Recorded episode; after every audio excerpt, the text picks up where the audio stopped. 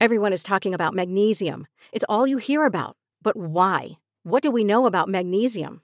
Well, magnesium is the number one mineral that 75% of Americans are deficient in. If you are a woman over 35, magnesium will help you rediscover balance, energy, and vitality. Magnesium supports more than 300 enzymatic reactions in your body, including those involved in hormonal balance. From functional medicine doctors to mental well being and female hormone experts, we all know that magnesium is the one mineral to improve all aspects of well being and health. But which one?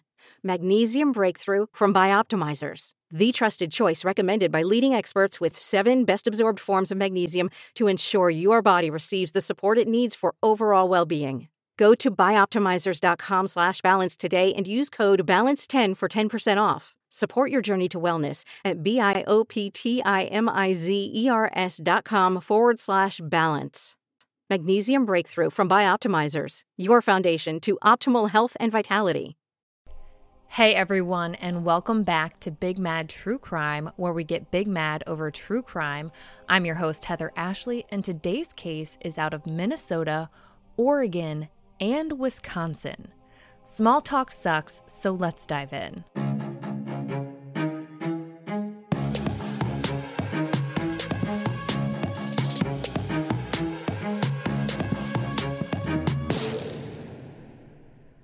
Laura Simonson grew up in Michigan, fishing with her dad and rocking the Girl Scouts. In her teens, she started to struggle with some mental health problems, but with the support of her family, made it through the best that she could. As an adult, she fell in love, got married, and gave birth to seven, I repeat, seven children whom she loved and adored. And while she loved and adored them, her mental health struggles worsened, and she and her husband wound up getting a divorce, and her children went to live with their father. However, even that didn't work out, because according to the Milwaukee Journal Sentinel, in 2010, all seven children were placed into foster care with Laura's father. Regardless of whether her children were with their father or her father, Laura stayed in touch. And in June of 2012, when Laura was 37 years old, tragedy struck. One of her daughters, who had been in an accident early in her life that resulted in permanent disabilities, suddenly and unexpectedly passed away. According to KAAL TV, Laura's sister says that this is when everything changed for her. Laura was hurting. I mean, she lost a child, but she wasn't the type to let anyone in, so instead she became distant, and the people who loved her most really started to worry about her. It's around this time that her father tells the Milwaukee Journal Sentinel that Laura started placing escort ads online. Her family was concerned and they did what they could to help, but in the end, Laura was an adult and they could only do so much. On November 1st of 2013, Laura stopped by her mother's house in Farmington, Minnesota to spend some time with family and just catch up on life. They talked for a bit and enjoyed each other's company, but unbeknownst to everyone there, it would be the last time that they would ever see her alive. On November 2nd, her mother woke up and noticed that Laura's van was parked outside of her house, but Laura wasn't in it and she certainly wasn't there. They tried getting a hold of her, calling and texting for a few weeks, but all of their calls went unanswered and every text went unresponded to. So on November 22, 2013, they called the Farmington police and officially reported Laura missing. In this missing persons report, Laura's mother told authorities everything she knew about her daughter's current state, but added that she thought her daughter might be with a 52 year old man named Steven Zelich. Farmington police immediately started looking into Laura's disappearance, and according to a press release obtained by KAAL TV from the Olmsted County Attorney, within just a week of her being reported missing, a phone call came in from an employee at the Microtel Inn in Rochester, Minnesota, 70 miles from where she was last seen. The hotel had gotten a crime alert about Laura's disappearance and recognized her as someone who'd recently rented a room there. The hotel staff told police that Laura had checked in with an unknown male on November 2nd, but that he checked out alone on the 3rd. The room had been booked in her name, but the unknown male had driven there and paid for it. They needed to figure out who this unknown male was, so authorities tried running the license plate number he'd put down on the booking form, but they came back with nothing. Literally nothing. The plates did not exist, and he had paid in cash, so there was no credit card information that would lead back to this guy's identity. While they were working to confirm the identity of the man Laura was seen with at the hotel, a friend of hers called the detective on her case and let them know that she'd recently been chatting online with a guy whose email was Steven53227 at yahoo.com, who went by the usernames of Steven53227 and Mr. Handcuffs. The name Steven rang a bell. Police did some digging and found chats between the two that spanned from September to October of 2013 on the websites Collar Me and a Yahoo chat board called Master B's Slave Room. Both were used for BDSM hookups. The conversations between the two indicated that Laura was interested in becoming the Steven guy's sex slave. He would be her master. This Steven guy seemed to constantly be on the lookout for what he referred to as a no limit sex slave across multiple different BDSM platforms. Police ran the email address and were able to confirm that it belonged to none other than a Steven Zelich, who came back to a current address in West Allis, Wisconsin, an almost five hour drive from where Laura went missing from, and an almost four hour drive from the Micro Inn Hotel. Farmington police started connecting the dots and showed the CCTV footage from the Microtel Inn to the West Allis police, and they recognized him. Not because he was some known criminal in the area with an extensive criminal history who they'd been in contact with multiple times. No, they recognized him because he was a former police officer in their county. I say former police officer because he resigned in 2001 after an altercation, which many media sources say involved a prostitute. But let's unpack this incident for a second. The Milwaukee Journal Sentinel was able to get the police report of the incident between Zelich and said prostitute, and this is how it went. In 2001, a woman running down the road in a bikini, screaming and knocking on doors asking for someone, anyone for help, reported to police that a man had just raped her. She told officers that a guy at the place she worked at offered her $300 to go back to his place for a private dance. He drove her back to his home, and before getting out of the car, she says he gave her $125 of the promised 300 up front. They walked inside, and once in his room, she heard what sounded like handcuffs in his pocket.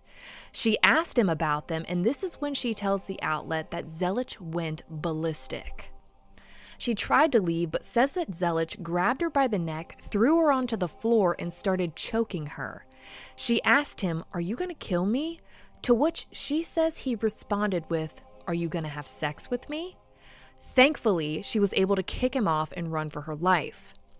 The victim was able to take police back to the place that she says it happened at and identified Zelich as the man who attacked her. He was brought in for questioning by the very department that he worked for at the time. Now, Zelich denied all accounts of her story and said that he, in fact, was the victim, that he had brought her back to his place not for any particular reason, and watched her take money out of his wallet and put it into her purse. So that's why he says he grabbed her neck, they struggled, and fell onto the floor. According to him, he let up because he realized that if he didn't, he was going to hurt her. It seems odd that you would watch someone take money from your wallet, place it into their purse, and would wait until that entire transaction was completed before reacting. And when you did react, you didn't just grab the purse and get your money, you grabbed the woman by the neck and wrestled with her. I shit you not that the police made this victim give Steven his $125 back, and for what it's worth, it wasn't in her purse. It was tucked away in her hair. And on top of making her return $125 to her accused rapist, they actually arrested her for two outstanding warrants one for prostitution and one for a traffic violation. Knowing she had outstanding warrants, she still ran for her life, banging on doors, pleading for help, and because she did, she was arrested. A few months after this incident, Zelich resigned from the West Allis Police Department, and the Milwaukee Journal Sentinel got a copy of his resignation letter.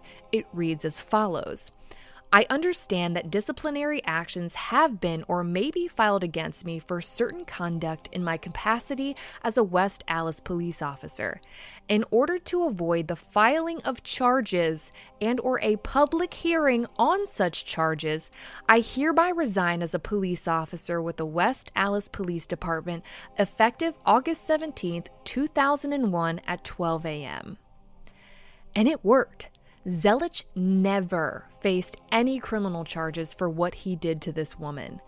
Being a cop was Zelich's get out of jail free card, and with his clean record, he could go and work wherever else he wanted, and no one would know a thing. He even received a lump sum of money to cover his saved up leave and vacation time. A third party told the outlet that Zelich's victim didn't want to cooperate in pressing criminal charges, but can you blame her? When she tried to report it, she was the one who wound up in jail. But let's continue with Laura's case. In January of 2014, after authorities matched up the man mentioned in her missing persons report as the man she was chatting with on the BDSM sites and the man she was with at the Microtel Inn, they decided to pay him a visit. They headed out to his apartment and took a look around for any signs that Laura might be there, but they found nothing, not a single hint that Laura had ever been there. So the investigation continued. In March of 2014, the Wisconsin Bureau of Criminal Investigations and the FBI got involved. This isn't uncommon when they think a crime might have been committed across two different states, and they too decided to pay Zelich a visit and question him again about Laura's disappearance. In Zelich's discussion with the WBCI and the FBI, he told them that he'd talked to Laura online, but that he'd never spoken to her in person or even over the phone, and that frankly, he didn't even know what state she lived in, which seemed odd considering he'd already been questioned by a different agency about her disappearance. Surely, that time police came to check your house for a missing woman they thought might be in your apartment is gonna stick with you, but I guess not when you're Steven Zelich. November to March in Laura's investigation seemed to be making quite a bit of headway, but after the WBCI and the FBI made their contact with Steven, it seemed like the leads and updates stopped coming.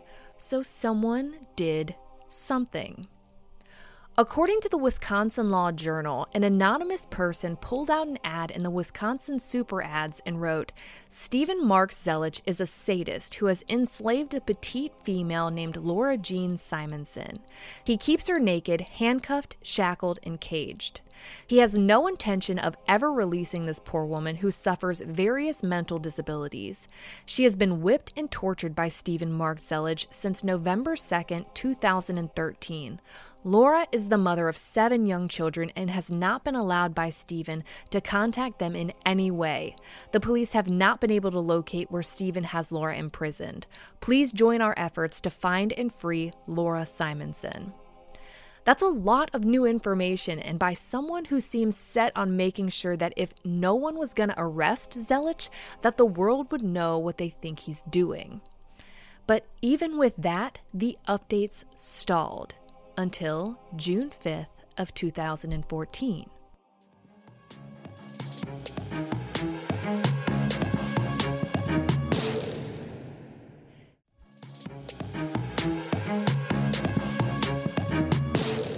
On June 5, 2014, someone driving down North Como Road in Geneva, Wisconsin, just a 40 minute drive from Zelich's apartment, called the police to report that there were suitcases in the roadway.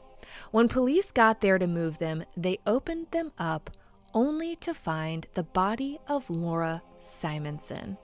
She was found naked with her hands behind her back, a ball gag strapped in her mouth with a collar, and a rope wrapped around her neck multiple times and tied. But Laura wasn't alone. There was one severely decomposed body in each of the two suitcases.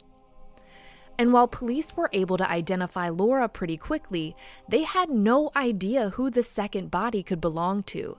She too was found naked. Her hands were tied behind her back with the same kind of rope found around Laura's neck, and she was partially covered by a garbage bag. With the help of the police and the medical examiner's office, the Milwaukee Journal Sentinel reported that Jane Doe had an overbite, crooked bottom teeth, and a heart shaped tattoo on her lower left abdomen. That she was possibly a Caucasian female between the ages of 15 and 36, so petite, like Laura between 5'2 to 5'4 with long, straight, dark brown or black hair and two piercings in each ear. Fox 6 even released a sketch of what law enforcement and the medical examiner's office thought Jane Doe might have looked like and asked for the police's help in identifying her. It took 19 days, but on June 24, 2014, police positively identified Jane Doe, the second woman in the suitcases, as 21 year old Jenny Gamez.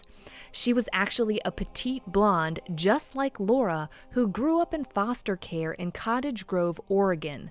No one even knew she was missing. In 2008, six years before Jenny's body was found, when she was only 15 years old, she got pregnant and gave birth to a little boy. When he was two and she was 17, she lost custody of her son to his father and was removed from her current foster home and placed into a new one. In this new foster home, Jenny really seemed to get her life back on track. According to Oregon Live, in this new home, she graduated high school with honors and even won a two year scholarship to a local community college. In her first year of community college, she decided to move out of her foster home and in with friends who lived closer to school. And her foster parents supported whatever Jenny felt was best for her. I mean, they were proud of the progress she had made. But in 2012, after completing that first year of college, she dropped out. In May of that year, she told her foster mother that she was going to be moving to California to live with her friends.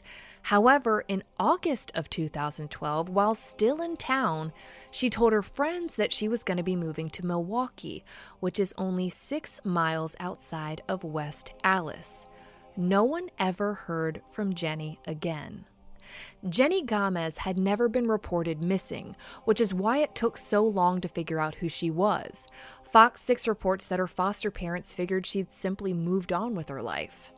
Now, knowing the previous connection between Laura's case and Steven Zelich, police immediately went back to that microtel inn and processed the ever living shit out of the room that they stayed in.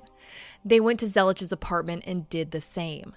Crime scene investigators, some dressed in hazmat suits, were seen exiting his apartment with bag after bag of evidence, and then a refrigerator was removed. A fucking refrigerator. This is an investigation into two dead women found in suitcases on the side of the road, and the person of interest refrigerator has been seized as evidence. Authorities must have used rapid DNA testing instead of your average lab that takes months and months to get back with results, because by June 24, 2014, just 19 days after Laura and Jenny's bodies were found, the results were in. In the room Zelich and Laura stayed in at the Microtel Inn, they found blood evidence that could eliminate 99.8% of the population, but could not eliminate Laura. In Steven's house, they found a pair of handcuffs that had a mixture of two sets of DNA on it. They could eliminate 98% of the population in this instance, but could not eliminate Zelich or Laura. They also got the results of DNA found on the inside of the knot on the rope that bound Jenny's hands behind her back, and it was a positive match to Steven Zelich. Three days later, police marched down to where Zelich currently worked as a security guard and arrested him, but not for murder. Instead, Steven Zelich was charged with two counts of hiding a corpse and held on a $1 million bond. This was a shock and a little bit of a disappointment to a lot of people, but the investigation so far had been into confirming that Zelich was the person who dumped their bodies on the side of Como Road. Homicide charges would have to come from the counties in which the homicides took place in. And considering Laura and Jenny were found severely decomposed inside of suitcases, it was clear to law enforcement that whatever happened to them hadn't happened recently and hadn't happened where they were found. When Zelich was arrested, he was taken in for questioning, and you'd assume, being a former police officer linked to two decomposing women found in suitcases on the side of the road 40 minutes from where he lived, he'd clam up and hire an attorney before a single word could come out of his mouth. But that's not what happened. The dude sang like a canary. He told investigators that Laura wasn't his first victim, that Jenny was that he'd met Jenny online in 2010 and reconnected with her two years later in 2012 on a BDSM website called Collar Me. Jenny and Zelich talked for a while on the website before Steven offered to fly her out from Oregon to come live with him in Milwaukee. Problem being, he actually lived in West Allis. Steven told police that he never intended on having a long term arrangement with her, but admits that that's the impression Jenny was under. Prior to leaving Oregon for Milwaukee, Zelich gave Jenny a list of things to do, which included shutting down any social media accounts she had open. And she did. Her friends verified that after she told them that she was moving to Milwaukee, her Facebook account disappeared. Zelich couldn't remember when they'd met up. He kept saying it was either late 2012 or early 2013. So police drove him around the area. He claimed to have booked the hotel room with her after he picked her up from the airport. And he pointed out the Comfort Inn and Suites, which was the Quality Inn at the time that they were there. Authorities checked their booking records and found that Zelich had booked a room there on August 26, 2012, and checked out on the 28th. The hotel Zelich took Jenny to was in Kenosha. It was three times further away from the airport he picked her up from than his own apartment. According to Zelich, he and Jenny checked in that Friday and had BDSM sessions throughout the night and all day Saturday. The sessions included putting a ball gag in her mouth, blindfolding her, and what he refers to as breath play, where he would tighten and loosen a rope around her neck before she would lose consciousness. He says that on Sunday morning they were having another breath play session, and during the course of it, she died. He tells officers that he knew she was dead because she lost control of her bowels on the floor. According to him, Jenny's death was completely accidental, but considering the fact that it takes five minutes for someone to die after completely restricting blood and oxygen from their brain, it's a hard story to believe. Five minutes doesn't sound like a long time when you're watching a movie or listening to a podcast, but when you're tightening a rope around someone's neck who would have lost consciousness in the first 10 seconds, five minutes is a long time. He could have let up at any point in time during those additional 590 seconds and allowed blood and oxygen to return to Jenny's brain, but he didn't. Regardless of his extensive training during his years as a police officer, he admits that he never once tried to resuscitate Jenny, nor did he call 911 for help. Instead, the Post Bulletin reports that he panicked, emptied her own suitcase, put her body inside of it, checked out of the hotel, and drove her body back to his apartment in West Allis. When he got home, he took her body in the suitcase and brought it inside. He then proceeded to take the drawers and shelves out of his refrigerator and put her body into it, where she remained for the next 15 months.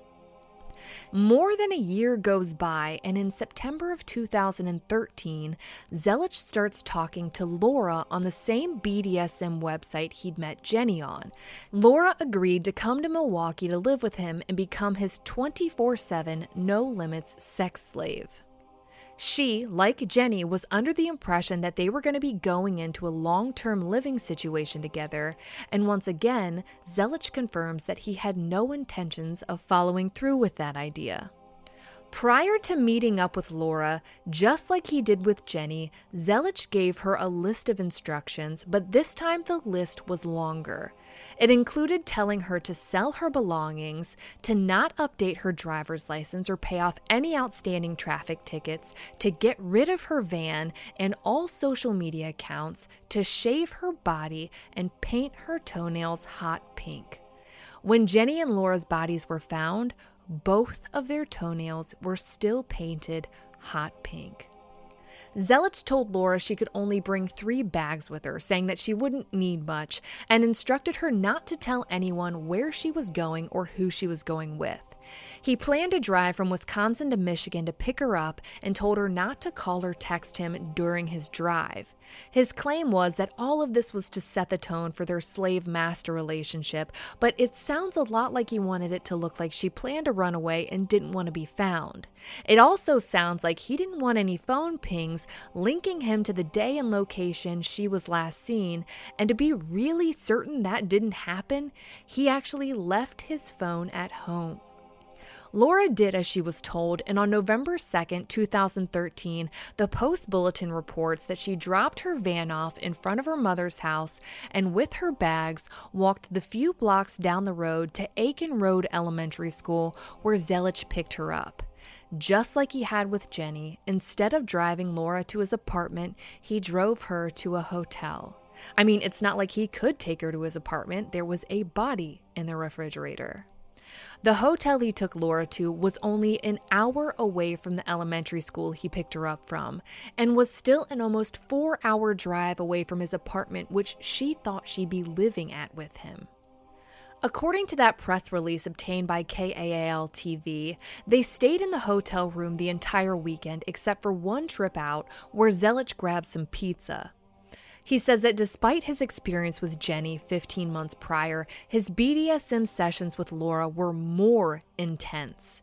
He bound her legs and feet together with two inch wide tape, gagged her, blindfolded her, and wrapped a rope around her neck several times in order to do his breath play. We know now that breath play is the tightening and loosening of something that's constricting your airway and the oxygen to your brain, but it's gonna be really hard to loosen a rope that's wrapped around your neck several times. Just like Jenny, Laura also died on a Sunday morning, after which Zelich claims was breath play gone wrong. And once again, he didn't try to resuscitate her, he didn't call 911, he just emptied her suitcase, put her inside of it, and checked out of the hotel. He put the suitcase containing Laura's body into the trunk of his car and went back to his apartment, but this time he didn't take her out. Instead, he went inside, took Jenny's body out of the refrigerator, put her back into her suitcase, which he had kept this entire time, and took Jenny out to his car and put the suitcase containing her body into the same trunk that Laura's was now in, and just left them there. It was November in Wisconsin, so it was cold, and he figured the temperature outside would stop the decomposition process. And if he already had one body in the trunk, it made sense to have them both in there instead of one in the trunk and one in his refrigerator. When police had come to Zelich's apartment looking for Laura in January of 2014, they had missed a body in his refrigerator by two months. There were no signs of Laura there because she was in his trunk. After the death of Laura, Zelich went along with his life as normal. With two dead women in the trunk of his car, he continued posting online looking for another 24 7 no limits sex slave. The Post Bulletin reports that Zelich was actually in contact with a woman named Petra who was considering becoming his no limits torture slave and discussing the fact that there would be no safe word. His last communication with Petra was the day before Jenny and Laura's bodies were found. Zelich continued going to work as normal, driving every day with Jenny and Laura's bodies in his trunk, but that became problematic as winter changed to spring and spring was about to become summer. As the weather warmed up, the smell in his car got worse and worse. He was a heavy smoker, so that covered up the smell a bit, and when that didn't work, he'd spray something to try and mask it. But one day in June of 2014, while he was at work, a coworker passed his car and made a comment about how bad it smelled, and that's when he knew that he had to get rid of the bodies. So, sometime between June 1st and June 5th of 2014, he took the 40 minute drive to Geneva and wandered around until he found a desolate stretch of road where there were no houses and no streetlights, took the suitcases out of his car and threw them into a ditch, never thinking that within just a matter of days they'd be found and linked back to him. But they were. In July of 2014, Zelich had his preliminary hearing for the two charges of hiding a corpse, and even though he'd given police damn near every detail a prosecutor could ever need to convict him, this motherfucker pled not guilty. Which seemed insane considering the fact that he hadn't even been charged with murder yet and he had to know that was coming. The Milwaukee Journal Sentinel reports that his attorney argued that the charges might not stick because Zelich left the suitcases in plain view, that he wasn't trying to conceal their bodies, he wanted them to be found. Dude concealed Jenny's body in his refrigerator for 15 months and concealed Jenny and Laura both in suitcases that were also concealed in his trunk for eight months. I think the concealment argument shit the bed a long time ago, but a defense attorney's gonna do what a defense attorney's gotta do. A month later, two months after finding Jenny and Laura's bodies, Zelich was finally charged with first degree homicide but not in both murders, and not even in the murder he seemed to have the most known ties to. He was only charged in Jenny's case, and this son of a bitch pleads not guilty again. Eight months went by of small court appearances here and there about discovery and stuff that made the news but didn't really update anybody on the case. But in April of 2015, as they were preparing to go for trial for Jenny's murder, a judge ruled that during the process of her trial, the prosecution wouldn't be allowed to mention anything about Laura. They obviously appealed the decision considering the two deaths were so intertwined, but the appeal was denied again. It's mind numbingly frustrating, but from a legal standpoint, I kind of get it. As of yet, Zelich still hadn't been charged in Laura's murder, so bringing it up at Jenny's trial would be kind of a legal gray area that would be easily appealed after an unwanted verdict by the defense. That gray area, however, would become very black and white in November of 2015.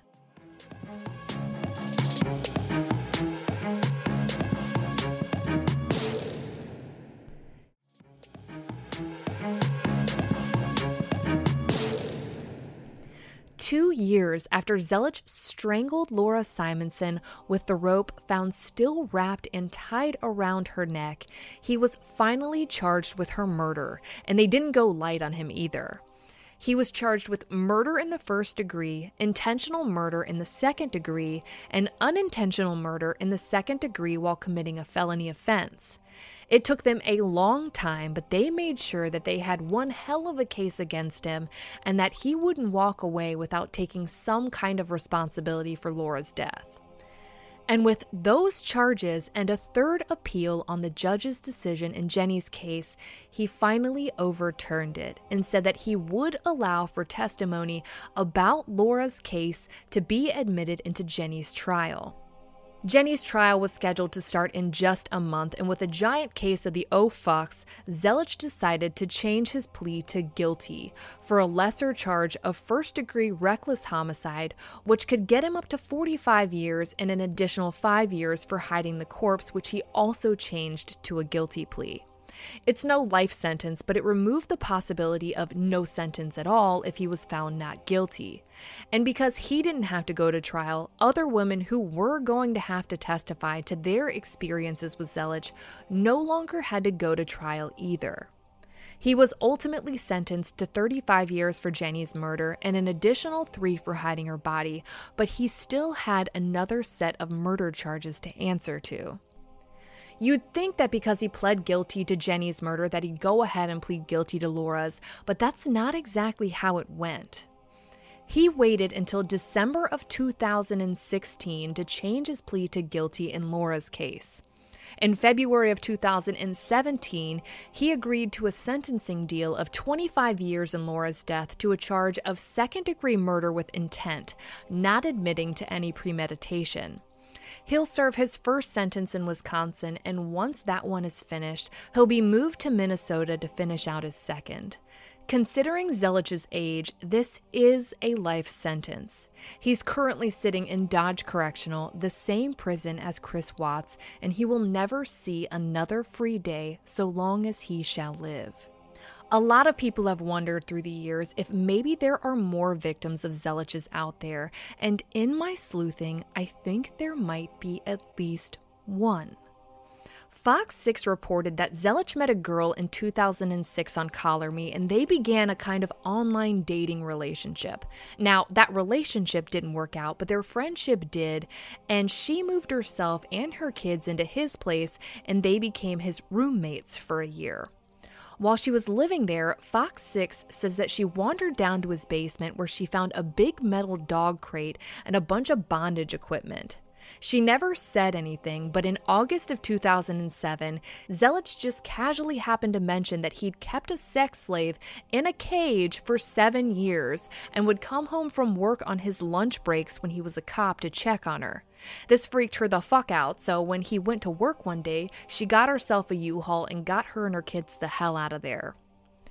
And you might think, oh, maybe he's just making shit up to try and sound cool or whatever Zelich defines as cool, which is a road I don't even want to go down.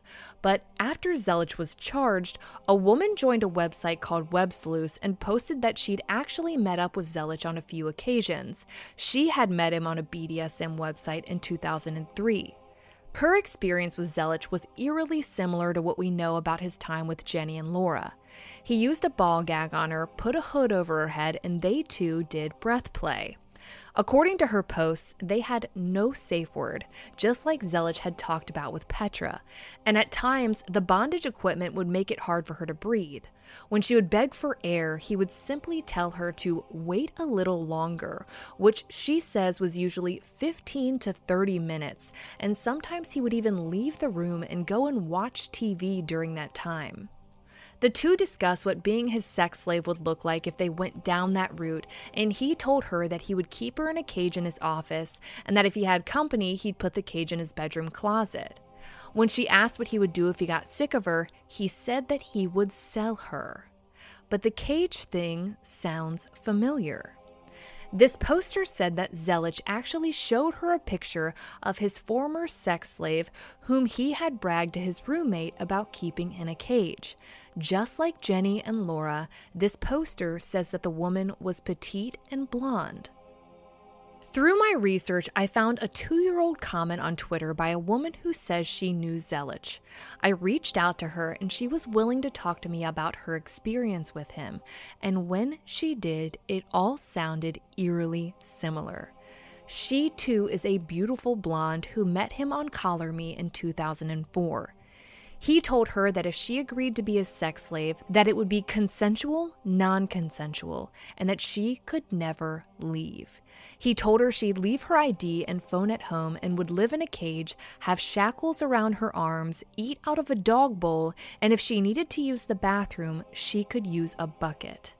Every now and then, he said that she'd be able to sleep in a bed. He told her that there would be electric play and that they would do obedience sessions where no matter how bad it got, she couldn't make a sound.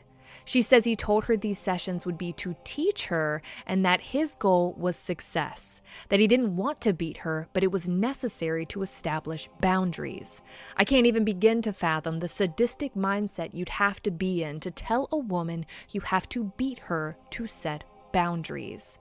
She too said that Zelich talked to her about a slave he'd kept for years, but this time, the only time I've heard of an outcome for the woman in the cage, He told her that she'd had a family emergency and left. But that seems suspicious considering that would mean that she had some kind of contact with the outside world while in his cage, which doesn't seem to follow his guidelines with anyone else. So I got curious. I looked up missing people in NamUs around Milwaukee and narrowed down my search to a time frame before this online romance slash roommate moved in and found one woman who went missing. And she didn't go missing from Milwaukee. She went missing from West Allis, where Zelich lived and once worked as a police officer. 24 year old Sarah Martin was last heard from on November 22, 2001. Sarah Martin was also young, petite, and blonde, and according to NamUs, she has never been found. I called their local police department and got shuffled around to a few different divisions before I made it to someone in the sensitive crimes unit. I let them know that this was going to come off absurd, but I'm researching two murders committed by a man in your jurisdiction who's told three people he had a caged sex slave for several years, and aside from one mention of a family emergency that doesn't seem to fit, no one seems to know whatever happened to her. I let them know that I'd run a search in NamUs and found a single missing person that could match the time frame and also seemed to match his victim pattern, and that I just wanted to put it on their radar. I wish I was kidding when I told you that the detective then asked me, So, do you know where she is? No, I don't, but it might be worth asking him. To this day, no one has ever located Sarah Martin, and no one seems to know anything about the identity or the outcome of that sex slave Zelich showed pictures of and bragged about to three different women. For all photos and maps pertaining to this case, and a few more mortifying encounters women had with Zelich that didn't make it into this episode, check out Jenny and Laura's highlight at the top of my Instagram profile at the Heather Ashley, and join me there tonight at 9 p.m. Eastern, where you go live with me and we talk about the absolute insanity that is this case. If you like your podcast ad-free, head over to our Patreon at patreon.com slash bigmadtruecrime, where for just one whole dollar a month, your episodes are totally ad-free. If you need more episodes in your life, for just $5 a month, you get a bonus episode on the first Monday of every month. All your episodes are ad-free, and you'll also receive a forever discount code for all Big Mad True Crime merch. And of course, anytime you sign up, you get instant access to all previous bonus episodes.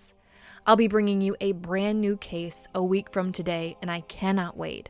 But until then, we out.